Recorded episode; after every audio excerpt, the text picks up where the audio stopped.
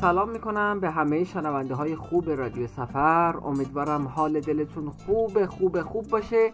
با یه قسمت دیگه از مجموعه پادکست های آوای همراه در خدمتتون هستیم.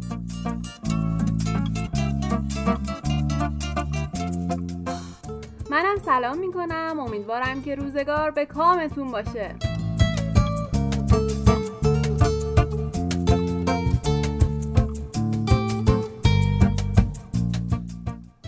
قسمت از پادکست آقای همراه می‌خوایم درباره hitchhike توی لائوس با هم صحبت بکنیم. بایدها و نبایدها و راهکارهایی که hitchhike توی این کشور راحت تر می‌کنه.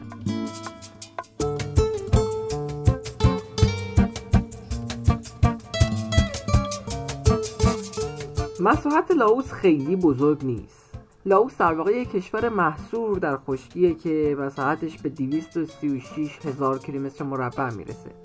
اما این به این معنی نیست که مردم لاوس آب ندارن. اتفاقا اینجا آب دارن خیلی هم زیاد دارن.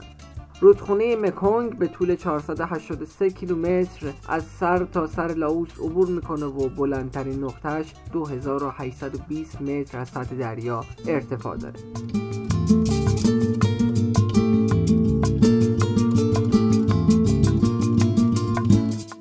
لاوس با بارونای سنگین موسمی شناخته شده و دارای آب و هوای استواییه.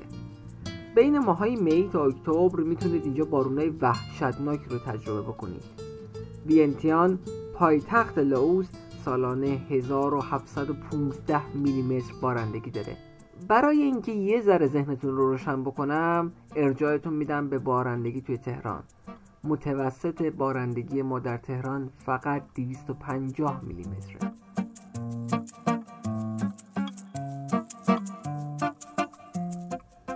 به جز وینتیان که پایتخته ساواناکت، لوانگ پرابانگ و پاکسه سه تا شهر مهم دیگه تو این کشور هستن.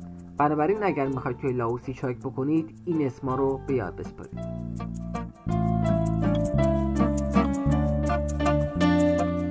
و اما hitchhike توی لاوس. hitchhike توی لاوس رو میشه به دو قسمت تقسیم کرد. hitchhike توی نیمه شمالی و hitchhike توی نیمه جنوبی. هر کدوم ویژگی ها و مشخصات خودشونو دارن. توی جنوب این کشور هرچی به تایلند نزدیکتر میشین hitchhike هم راحت تر میشه. می‌دونید که تایلند بهشت hitchhiker هاست. اما شمال لاوس هرچی به چین و میانمار نزدیکتر میشین hitchhike هم سختتر میشه.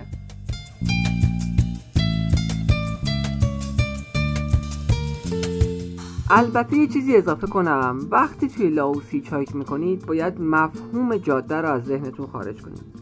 حتی مسیرهایی که توی نقشه گوگل به عنوان جاده اصلی مشخص شدن هم بعضی وقتا مشخصه ای از جاده ندارن و نباید انتظار داشته باشید همه چیز توی مسیرهای این کشور خوب پیش بره.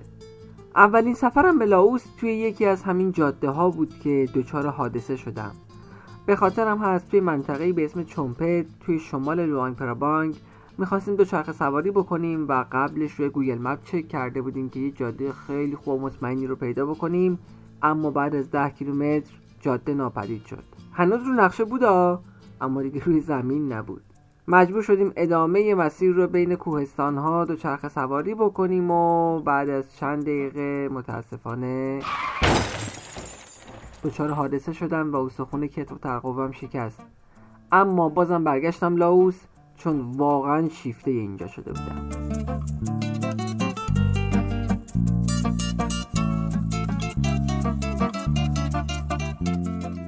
همجواری لاوس با کشور دوست و برادر چین باعث شده تا پای چینی ها بیشتر از همه به لاوس باز بشه. اونا علاوه بر صنعت و اقتصاد این کشور جاده ها رو هم در بست در اختیار گرفتن. خیلی از تابلوهای رنگ رو رفته راهنمای رانندگی به جای زبان انگلیسی به زبان لاوسی و چینی نوشته شده. حتی روی بعضی از تابلوها زبان لاوسی هم دیده نمیشه. چینی ها به تنهایی یک کتازی می‌کنن حتی روی تابلوها.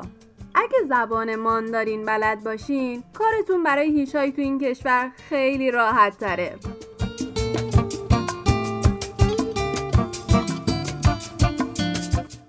از زبون گفتیم یه سری هم به زبون لاوسی بزنیم. زبون لاوسی در واقع خیلی نزدیکه به زبون تایلندی.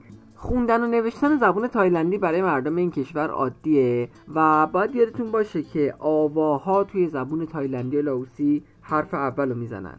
اشتباه تو تلفظ یه آوا می‌تونه معنی کلمه رو تغییر بده. بنابراین اگر خواستی به زبون محلی باشون صحبت بکنید حواستون باشه چی داری بهشون میگید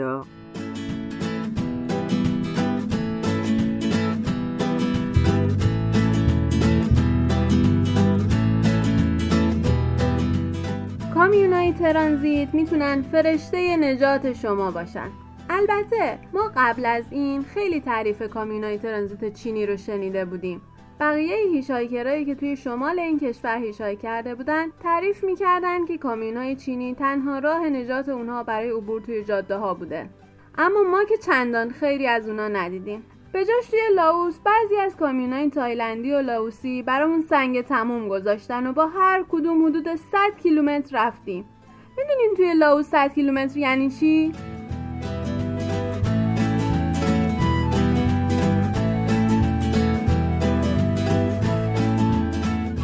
برای اینکه ذهنتون یه ذره بیشتر روشن بشه بذارید براتون بگم که متوسط مسافتی که می‌تونید توی لاوس هیچاک بکنید فقط 200 کیلومتر توی روزه. این یعنی اگر شما توی روز بتونید 300 کیلومتر چای کنید خیلی تو این کشور خوش شانسید. خیلی.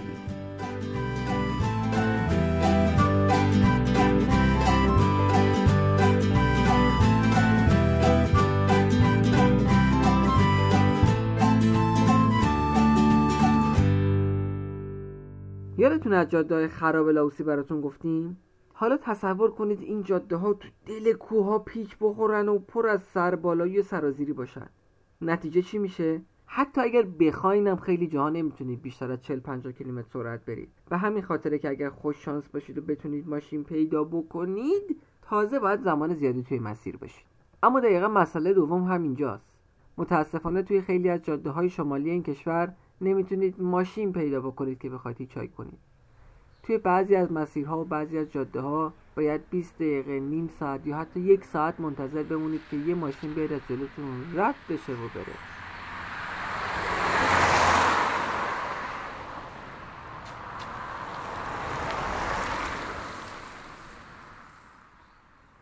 حالا اگه خیلی خوششانس بودین و یه ماشین براتون نگه داشت تازه اول ماجراست. باید با راننده صحبت کنید و ببینید تا کجا میره.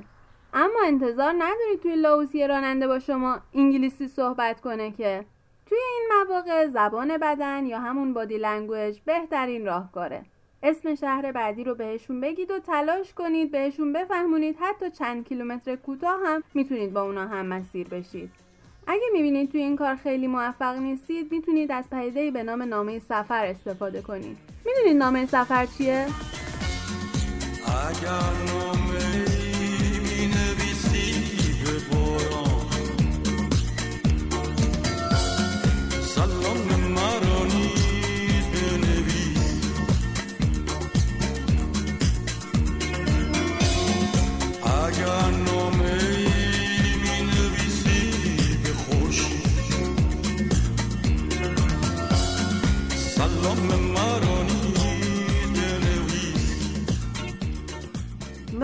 سفر در واقع برگه کوچیکه که روی اون به زبون محلی داستان سفرتون رو برای مردم تعریف می‌کنه.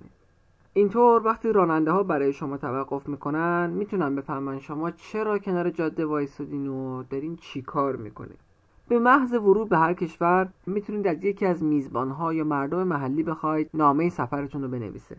حالا این نامه سفر چی هست اصلا؟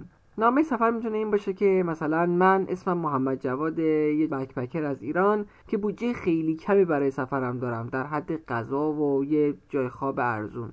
معمولا با ماشینای گذری و محلی سفر می‌کنم و یه بخشی از مسیر رو باهاشون همسفر میشم. می‌تونم یه بخشی از مسیر رو باهاتون بیام؟ حتی اگر چند کیلومتر کوتاه هم باشه عالیه.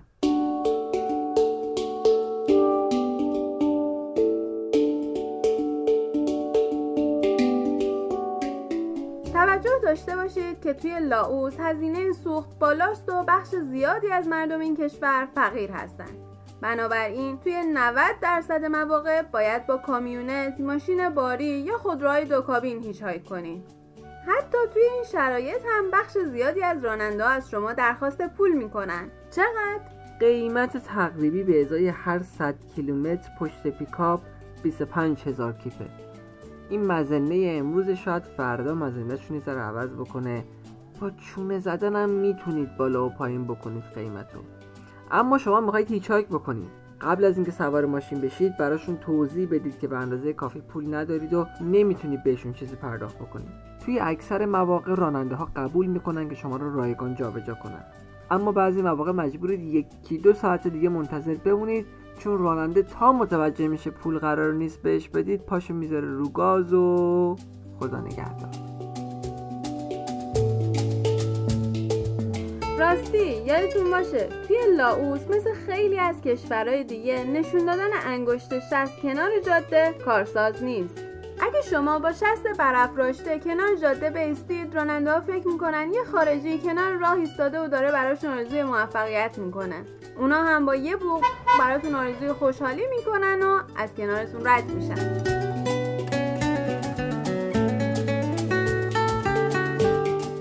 اگر بخواید تو تهران تاکسی بگیرید دقیقا چی کار می‌کنید؟ خب همون کارم باید اینجا تو لاوس انجام بدید. کافی دستتون رو از مچ آقا جان از مچ تکون بدید رو به سمت زمین رو به سمت آسمون. بالا پایین بالا پایین.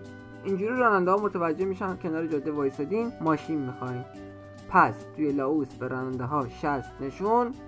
میدین یا نمیدین؟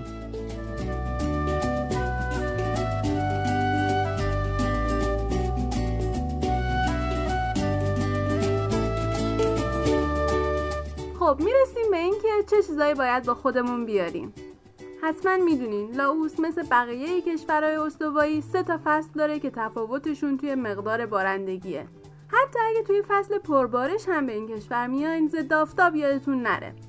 اسپری ضد حشرات هم که از اوجب واجباته. وقتی که بارون بند میاد آفتاب خیلی تند میشه و حشرات بهتون رحم نمی‌کنن.